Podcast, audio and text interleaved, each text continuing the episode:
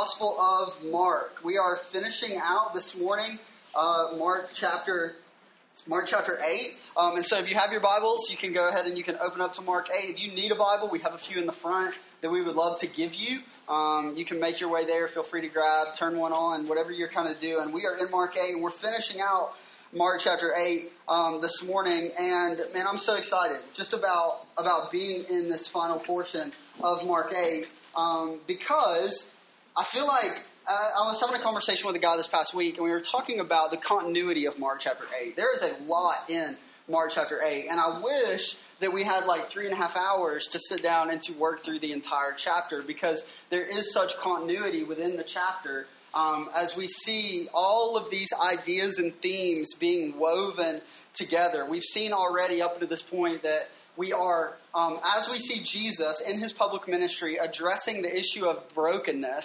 that he is always pointing us towards the greater reality of a spiritual brokenness and a spiritual separation that results from our rebellion from God and our parents' rebellion from God, right? From, from all the way back to Genesis chapter 3, um, that the world is currently, um, and until uh, Christ returns, feeling the effects of sin, right? In our persons, we're witnessing it in the world um, around us. It seems like every week, man, if we were talking about current events and how current events support the presence and the existence of a fallen and rebellious world, man, every day I could come up here, I could open the newspaper, and I could talk for 35 minutes and we could finish it out, right? But we need something more than that, right? We need something to grasp. We need something to hold on to, right? In the face of the brokenness that we see in the world around us, in the face of evil and racism and oppression, right? We need something to grasp. And the gospel is that, right? The gospel is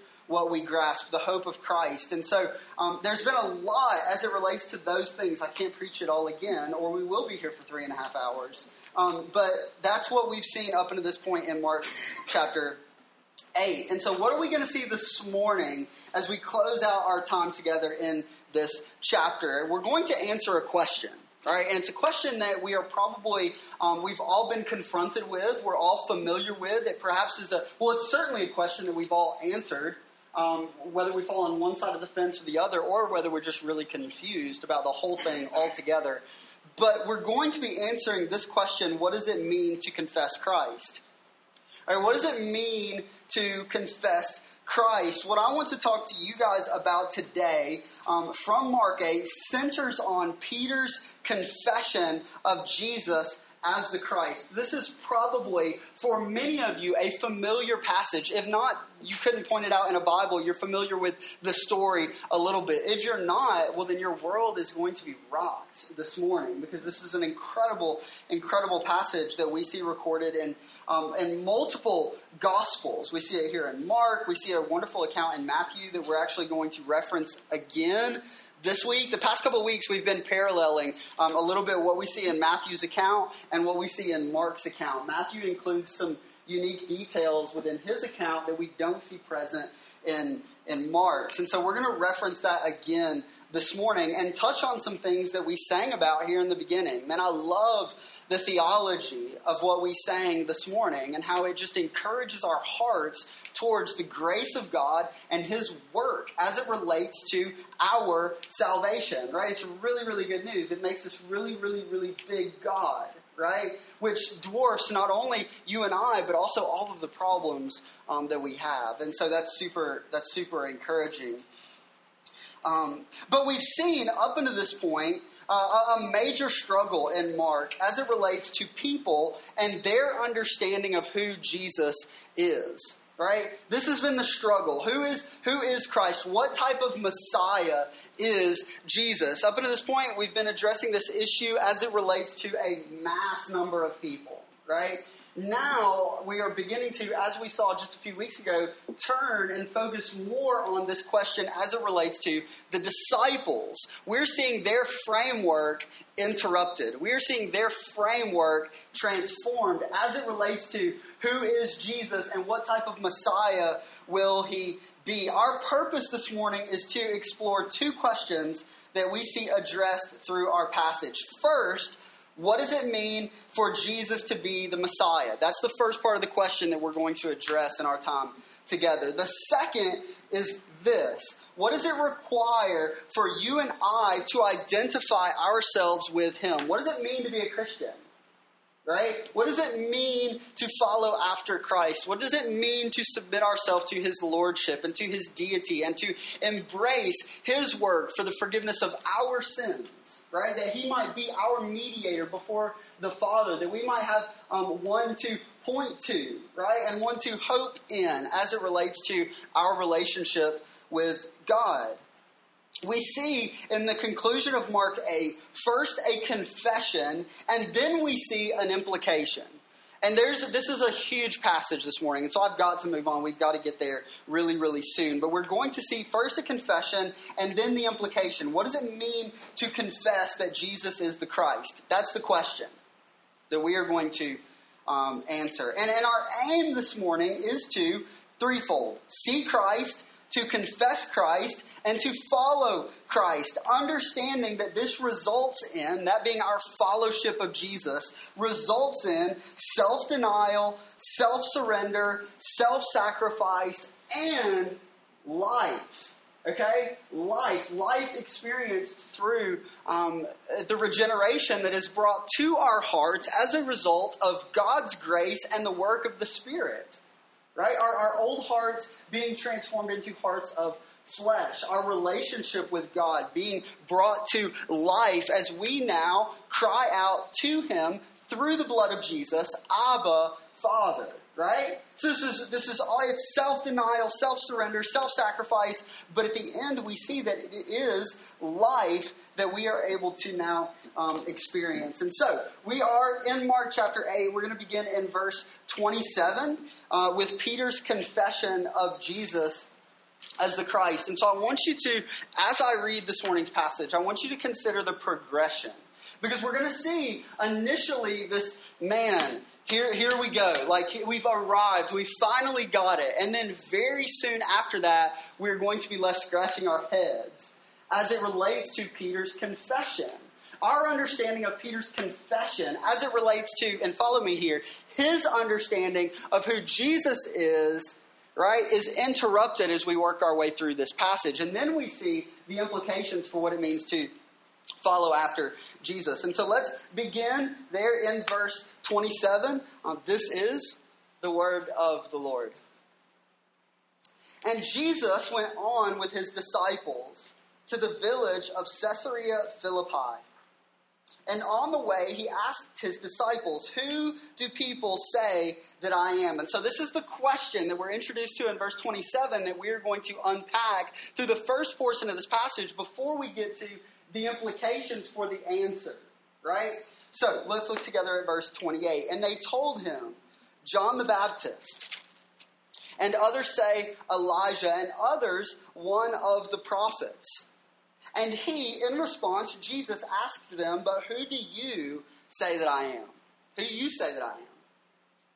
Peter answered him, You are the Christ. And he strictly charged them to tell no one about him.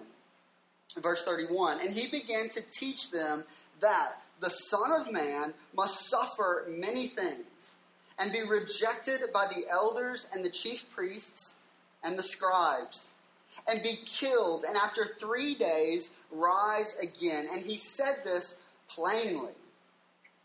And Peter took him aside and began to rebuke him, but turning and seeing his disciples, he being Jesus, rebuked Peter and said, Get behind me, Satan, for you are not setting your mind on the things of God, but on the things of man. And calling the crowd to him with his disciples, he said to them, If anyone would come after me, let him deny himself and take up his cross and follow me. And so, even as we approach verse 35, we're working through verse 34, the implications are that all that Jesus has spoken about his messiahship and the verses prior lead us to a greater understanding of what it means for you and I to follow after Jesus. This is the implication portion. Are you guys with me? This is the implications. Verse 35. For whoever would save his life will lose it. But whoever loses his life for my sake and the gospel's will save it. For what does it profit a man to gain the whole world and forfeit his soul? For what can a man give in return for his soul? For whoever is ashamed of me and my words in this adulterous and sinful generation, of him will the Son of Man also be ashamed when he comes in the glory of his Father with the holy angels. Hey, let's pray together. Father, thank you for um, your word and for the gathering of your people again this morning. We pray that um, by the power of your spirit and a, an amazing work of grace, that you would open our hearts and our minds to understand what we see here um, from, your, uh, from your word as we conclude our time in Mark chapter 8 this morning. We love you, and we are, Father, most grateful for your love for us. And it's in the name of our mediator, Jesus, that we pray. Amen. Amen.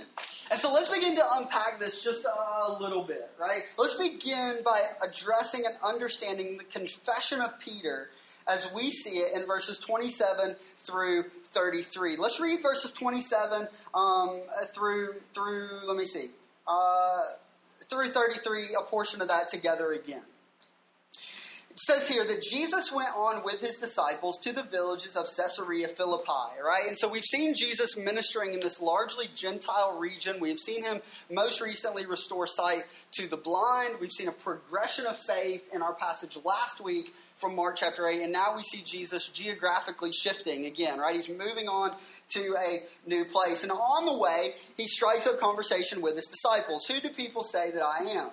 And they told him, well, John the Baptist, others say Elijah, and others one of the prophets. And he asked them, but who do you say that I am? Peter answers him and says, You are the Christ. Jesus strictly charged them to tell no one about him. And then he begins to teach them. He begins to teach them about what the Son of Man must endure Right? It says that they must suffer many things, that the Son of Man must be rejected by the elders and the chief priests and the scribes, that he must be killed, and after three days rise again. Verse 32. And he said it plainly. This really simple language from Jesus here as he uh, engages in this conversation with his, uh, with his disciples. But turning and seeing, oh, wait, Peter takes him aside and begins to rebuke him, right?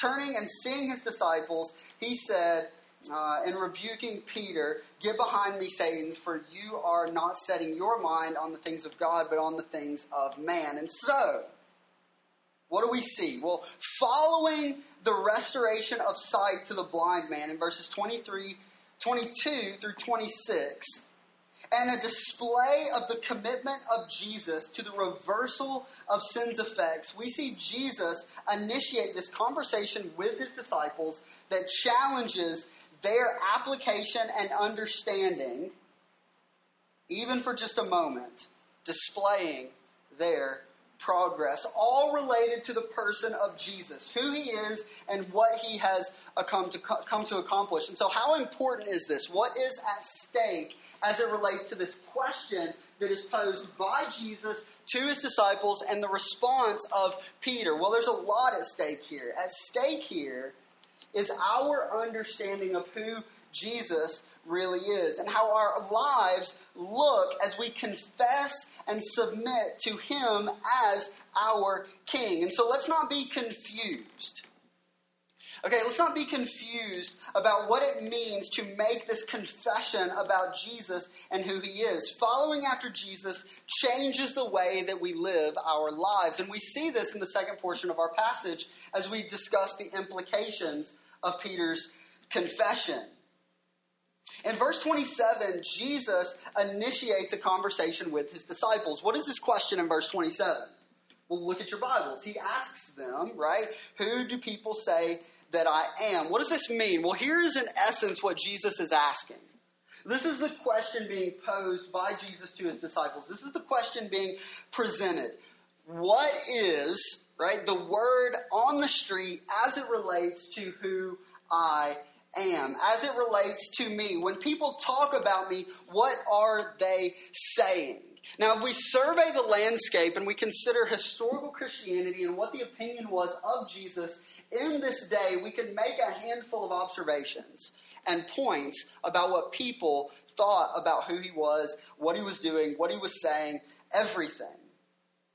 I think that we can say this, that, and it looks very similar to our day. Okay, I think there's a lot of crossover. I think that there's a lot historically that informs our understanding of what people have to say about Jesus in our culture, modern day, 2017, Carrollton, uh, Carrollton, Georgia.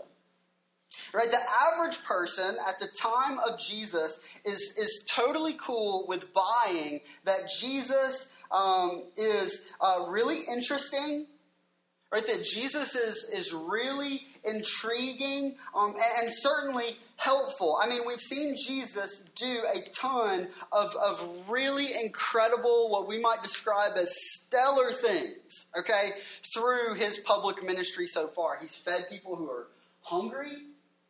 Right? He's freed people who were spiritually oppressed. He's healed the broken. He's made uh, broken limbs to work functionally again. He's restored broken sight and healed deaf ears. These are all the things that we have seen Jesus do up to this point. And so, if you survey the average citizen of the communities in which Jesus is doing ministry, in which these works are being accomplished, much of them, many of them would say, yeah, man, Jesus is doing some really, really amazing things. And we are certainly um, grateful for, apart from a handful of situations, grateful for his time visiting our city. If we continue down the rabbit hole a little bit further, we can see that some say that Jesus is John the Baptist. We, we can reflect back on our time studying and comparing and contrasting the kingship of Jesus and the kingship of Herod earlier on in Mark's gospel as we look at the death of John the Baptist. And we can say Herod had a ton of, of issues, right? One of those was major confusion about the person and work of Jesus. He believed Jesus to be John the Baptist resurrected from the dead. Thus, a guilty conscience, right, will find us out. Some say that you are Elijah. Some say that you are one of the prophets. How does Jesus respond? This is, this is the landscape. This is what people have to say as it relates to you in response to the question that Jesus asks them. And in response, Jesus probes his disciples even further. Verse 29, he asks them point blank, Who do you say that I am? Who do you say that I am? This is indeed the question, isn't it? Like, this is this is the question. This is the question that the disciples had to answer. It's a question that Mark's original audience had to answer, and it's a question that we must answer. And how we answer this question dictates everything. Who is Jesus? Who is Jesus? I want us to take note of the response of the disciples as recorded by Mark. In verse 29, Peter answers him, Jesus, you are the Christ. And so we have this contrast here in this first section of our conclusion of Mark chapter 8. We have this contrast between the belief of some right? Some say you are John the Baptist, some say you are Elijah, some say you are a prophet, and the opinion, right? The statement, the confession of the disciples. And so let's explore the average person for just a minute. The average person, the some, in which we see contrasted with the confession of Peter, are undoubtedly impressed with Jesus as we've already stated, for all the reasons that we have already said, for all of the reasons that would make you and I, regardless of where we fell in relation to confession, impressed with Jesus, but they're missing his identity as the Messiah, his being the Christ, his being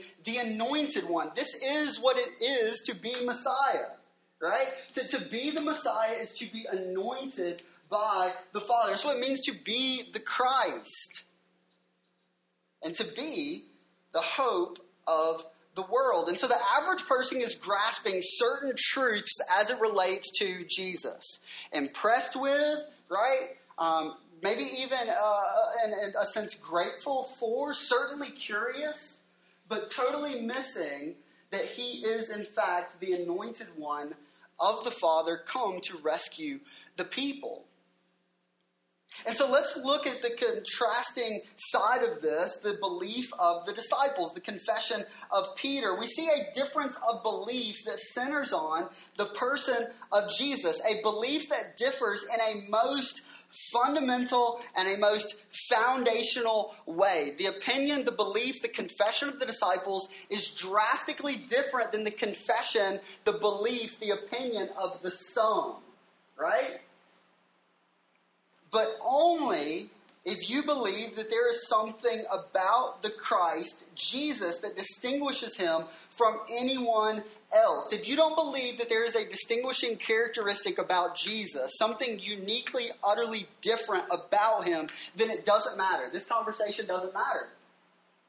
The conversation doesn't matter because I don't see Jesus as being anyone or anything other than um, what uh, what we see him painted as by uh, by the religious leaders, right? Perhaps a, a, guy who began with a really solid earthly ministry and did a lot of really good things, but but created a lot of confusion and chaos and upheaval, as opposed to what we confess about Jesus as Christians right? As, as Protestants, as, as those who have been born again, that Christ has come to fulfill the law, right? In order that the law breakers might be reconciled to the Father through his sacrifice and forgiven our sins. Listen to what Kevin DeYoung says about this issue. This was an article that was published a number of years ago, and it discusses the utter uniqueness of the biblical Jesus. And so, what are we doing here? Here's what I'm presenting you with.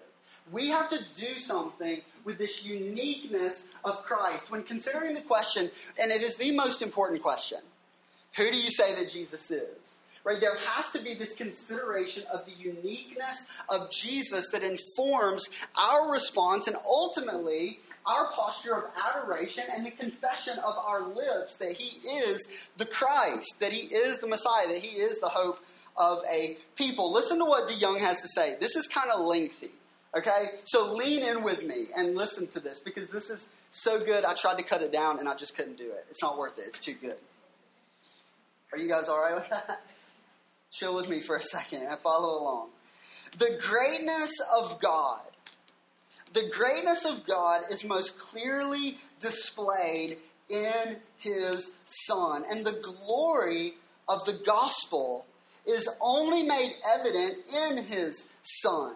Okay, so apart from a proper confession of the person of Jesus, then there is this awe that's missing as it relates to our response to the gospel. We must wrap our arms around the person of Jesus. We must understand him as the Christ in order to fall down in light of the good news, the proclamation of the gospel. This is why Jesus' question to his disciples is so important. Who do you say that I am? Listen to this next part. Not every Jesus is the real Jesus. Not every Jesus is the real Jesus. Almost no one is as popular in this country as Jesus. Hardly anyone would dare to say a bad word about him. Just look at what a, and this is why I love Kevin DeYoung, a super fly, friendly dude he is. There is, of course, Republican Jesus who is against tax increases and uh, and, activist, and activist judges for uh, and for family values, and of course owning firearms. Right, Republican Jesus, he's a fan favorite. There's Democrat Jesus, who is against Wall Street, and of course Walmart, but who isn't? Right. Um, and for reducing our carbon footprint and sending uh, other and spending other people's money. There's therapist Jesus who, who helps us to cope with all of life's problems, heals our past, tells us how valuable we are, and not to be so hard on ourselves. There's Starbucks Jesus who loves spiritual conversations, drives, drives a hybrid, and goes to film festivals. You guys see why I couldn't cut any of this? Like, this is incredible. There's open minded Jesus who loves everyone all the time, no matter what, except for people who are not as open minded as you. There's touchdown Jesus who helps athletes run faster and jump higher than non Christians and determines the outcome of Super Bowls, which, if you're a Falcons fan, we know that's not true, right? There's gentle Jesus and good example Jesus, who shows you how to help other people change the planet and become a better you. Here's the argument that he's about to make. Okay, that, that this is, while this might be a framework that is adopted by many, perhaps even within this room, what we need to understand is that biblical Jesus looks very different than this.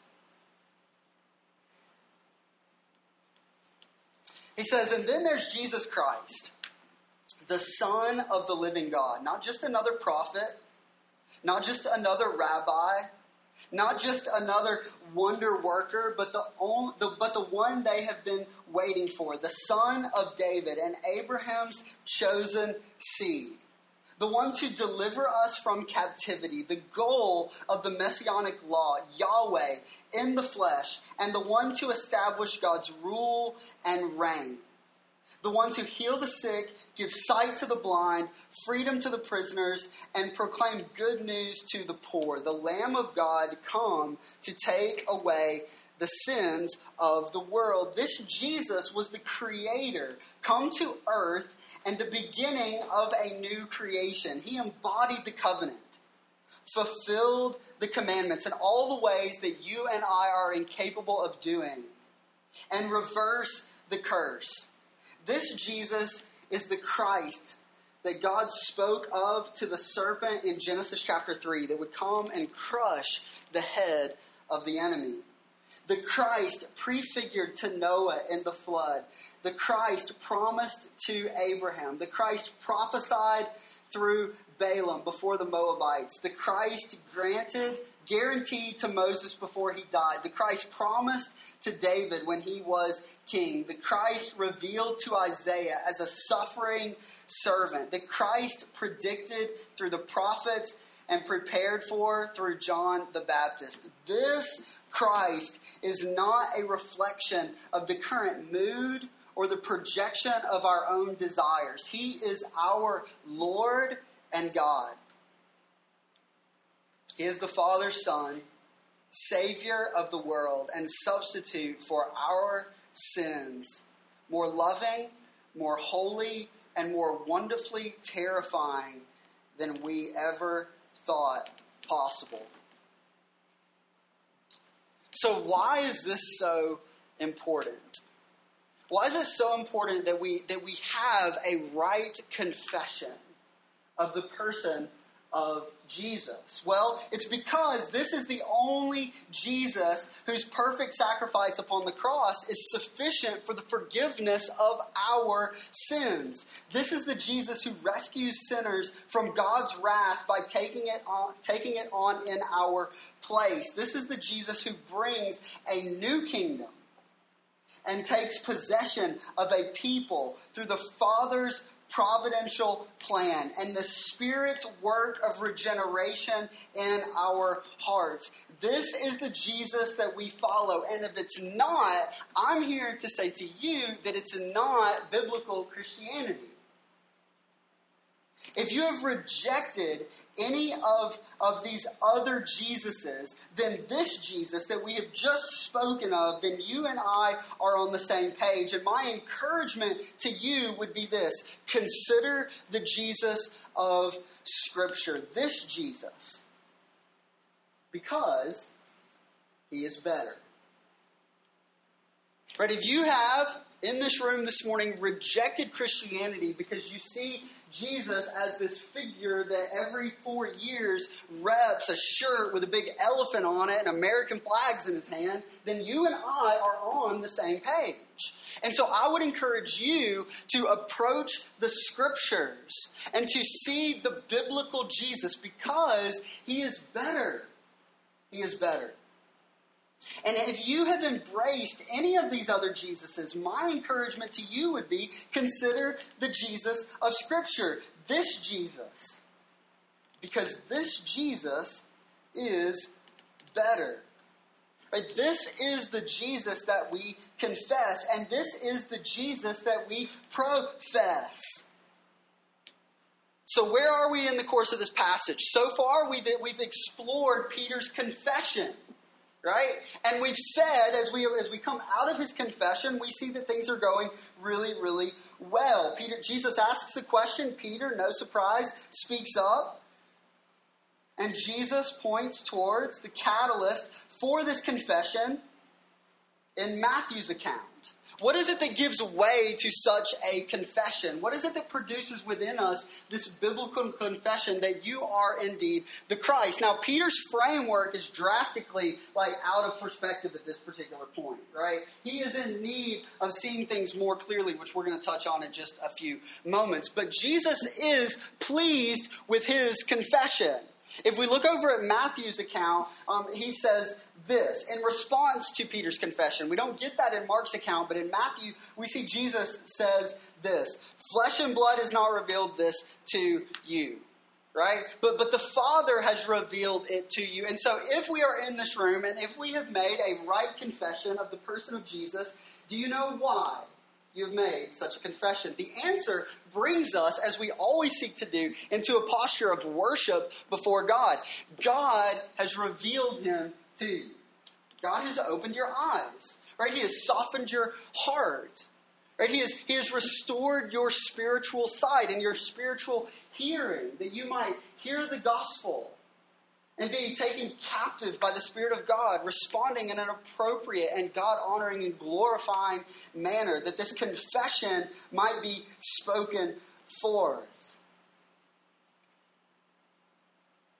Let's see what happens next, because it takes a pretty quick turn. okay? Continuing on. And he began to teach them that the Son of Man must suffer many things and be rejected by the elders and the chief priests and the scribes and be killed, and after three days rising again. It says here in Mark that he said it plainly. Here it is. Right here it is.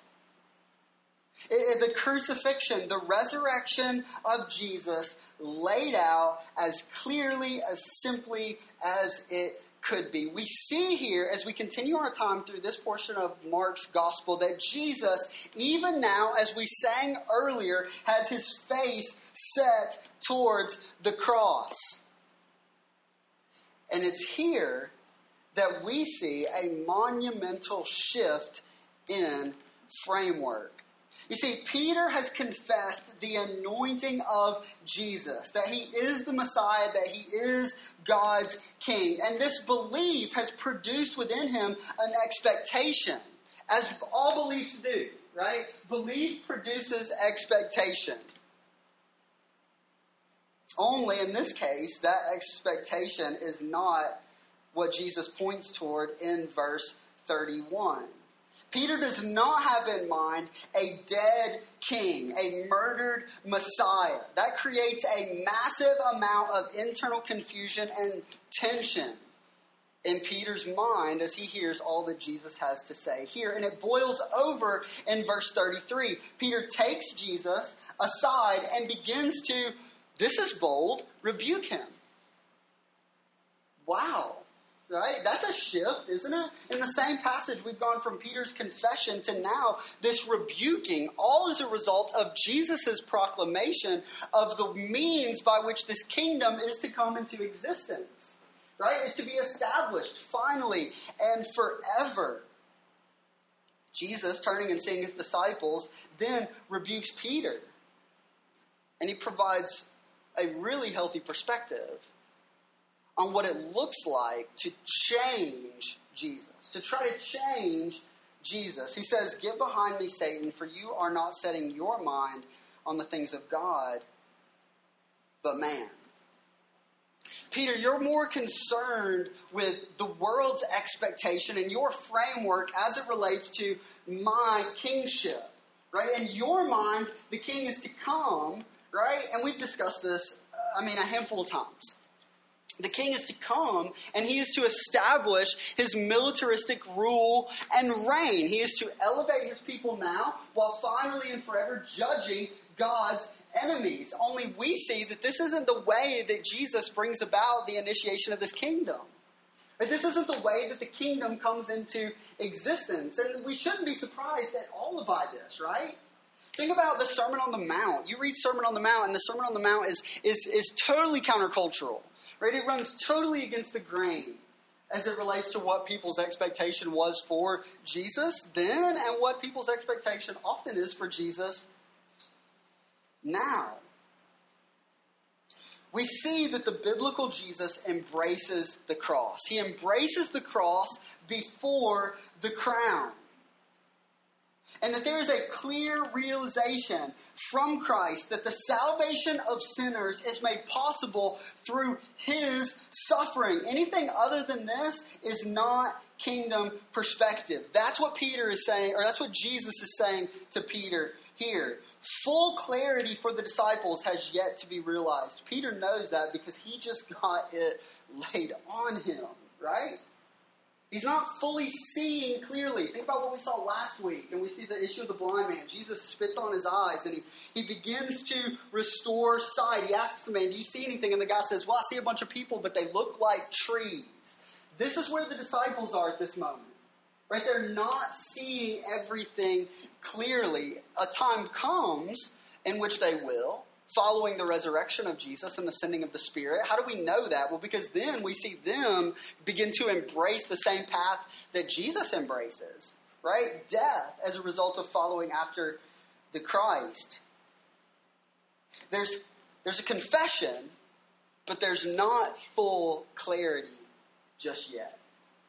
And so let's move on to the second portion of our passage. We see we see the confession. Now let's explore the implication a little bit. Jesus calls the crowd to himself with his disciples and he says to them, right? And it's here that Jesus lays out the implications for his followers.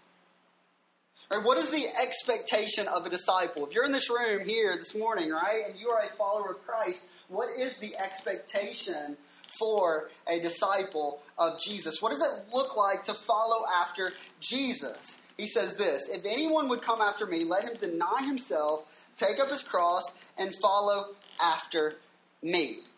And so let's make just a few observations about the Christian life that follows after the biblical Jesus. The Christian life is a life of self denial.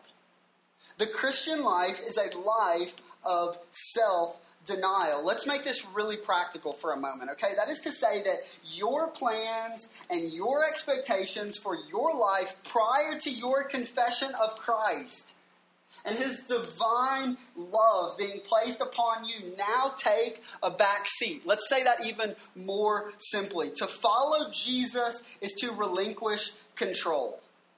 To follow Jesus is to relinquish control. It's that from beginning to end. That's what a confession does, right? We are brought to this to this posture of humility, confessing Christ as King and as our righteousness, as the substitute for our sins that makes relationship with the Father possible, that is impossible apart from the work of Jesus out of this realization that our work is insufficient, out of this realization that we are abandoning, we are all but abandoning our expectations.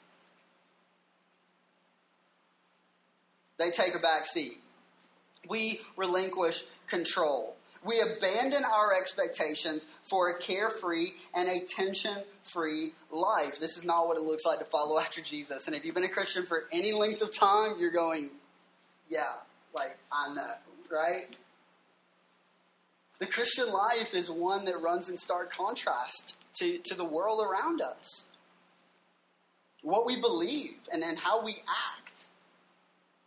It runs in, in complete contrast. And it's not hard to see that. And as a result, it brings about oftentimes tension in our life as it relates to our relationship with the world around us. To, to be a Christian, to, to follow after Jesus, to, is, to embrace the very real possibility of difficulty and hardship for your time here on earth. So let's make this massive statement here as we begin working towards our, our next our next truth. You cannot love Jesus and follow Jesus and be in the driver's seat of your life. You just can't do it. You cannot embrace Jesus and follow Jesus and be in the driver's seat of your life. Does that mean if you came into this room this morning and your plans are to um, to, to study well, right, and to, to go off and to become a, I don't know, a doctor, that you need to abandon those plans altogether. Well, like that was my plan, but my plan's backseat. No, it doesn't necessarily mean that. For some of you, it might. okay? Let's just be real. For some of you, it might mean that. But for others, it just means that the reason that we do what we do is transformed as a result of our following after Christ. That the way that we do what we do is transformed as we follow after Christ. We are not in the driver's seat. Our expectations for our lives and our desires for how they might look have to have to take back seat. They can't be in the driver's seat. That cannot dictate our lives. It can't dictate our actions. It can't dictate how we relate with other people and the things that we do, the things that we say. The implications of Jesus' statement before these people is not lost on them. How do we know that? Well, because he speaks of picking up a cross and following, and following after him, right? What is the cross, man? It is offensive and it is vile. It was ugly and for many the ultimate display of shame and Jesus gets that. Jesus gets that. And he continues on in verse 35 For whoever would save his life will lose it. Listen to what he says here. This is a familiar verse, I would, have, I would venture to say for many of us, but I want us to, to sit in it for just a moment.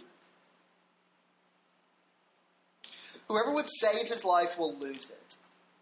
But whoever loses his life for my sake and the Gospels will save it. And so Jesus paints a very real, very strange picture of the life submitted to him.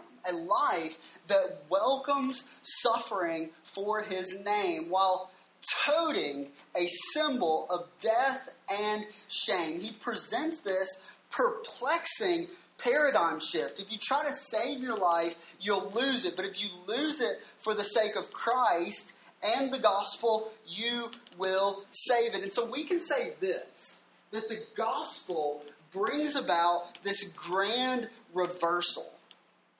Right? The gospel brings about a grand reversal. That it's not as we try to save our lives that our lives are saved, but when we surrender our lives, that we realize salvation, that our lives are that our lives are saved. Christ's statement points towards a sinner's submission and the life that results. And so we can say this that, that, that really, right, life, true life, rich life, eternal life is experienced through loss. Right? The cross says that we can experience life because momentarily the Christ lost his. Right? And, and the resurrection says that it is all worth it because we get Christ. We get Christ. Victorious over, over death punished in our place so that we might be sons and daughters of God. Right? And so, whereas we see Peter, he, he, he says, No, surely this is not to be. He is in that moment attempting to, to grasp Jesus' life, right? And to pull it from that which has been predestined before the foundation of the world. And Jesus says, No, that's not it. Right? If you try to save your life, you'll lose it. But if you lose your life, if you sacrifice your life, right, if you see your inability, your failure, you confess Jesus, me, as the Messiah, as the Christ, then, then you will find your life. Man, this is this is incredible. This is incredible. And, and so, as we close, I want us to reflect on what we have seen, and I want us to ask a series of questions in light of what we have read. Okay, so what do we need to see? Let us see that Jesus confirms Peter's confession. Peter speaks forth this confession. That's in the first part of our passage. And all the disciples are just kind of like, yes, like, okay, we're going to get on, we're going to get on board what, with what he said, right? And Jesus, as we look to Matthew's account, says, absolutely.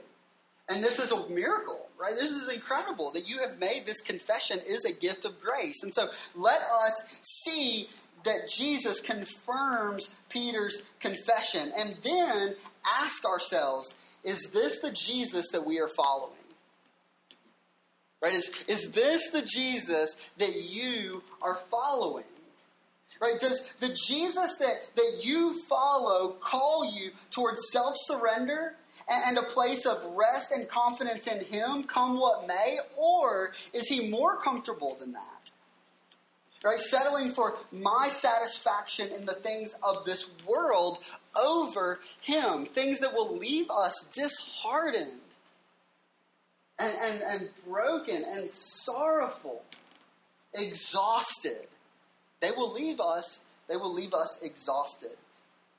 So see that Jesus confirms Peter's confession, and let us follow with said confession. Number two, man, let us kill the idol of self sufficiency and self satisfaction and look toward the glory of God in Christ Jesus. Let me say that one more time. Kill the idol. And let's not kid ourselves, it is an idol. Self sufficiency and self satisfaction is an idol. Let us put it to death and look towards the glory of God in Christ Jesus. Know that following after him will result, based on what we've seen from this passage this morning, difficulty and hardship, okay? And joy and life. Joy unimaginable, joy uncorruptible, right? fulfillment and satisfaction that cannot be realized through the things of this world. I love what Charles Spurgeon said as it relates to our following our following after Christ by way of the cross as we see Jesus say here which is all made possible through the power of the spirit living this type of life this is let's just be clear a supernatural life right, this is a supernatural life. It's not something that we do naturally, that we desire naturally. It requires that our minds be transformed and our hearts be made alive. It trans- the gospel transforms the way that we live, and Jesus' work enables us now to follow after him right? Jesus' work enables us now to follow after him. His death in our stead makes it possible that it, by the strength that he provides, we might pick up our crosses and follow after him. And that doing so, we might count it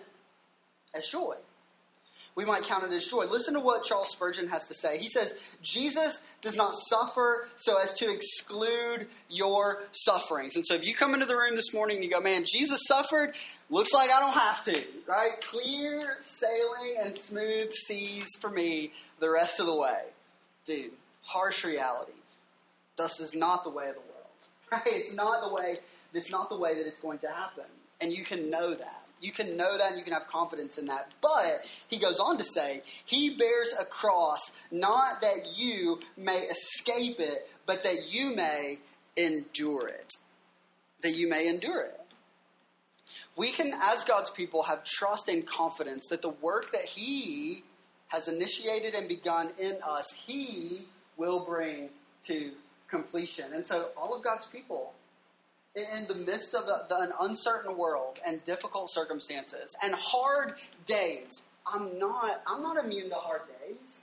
Like, I'm not immune to that, and, and neither are you. That in the midst of hardship, Christ is faithful. He is faithful, and God is committed to the glory of His name realized in this world, in this place, in your life, and that in it all it works for your ultimate good. Man, we need to know that. We need to know that, and we need to realize that because life is going to be hard. Know that the suffering of this life is endurable only because Christ has already endured it for us.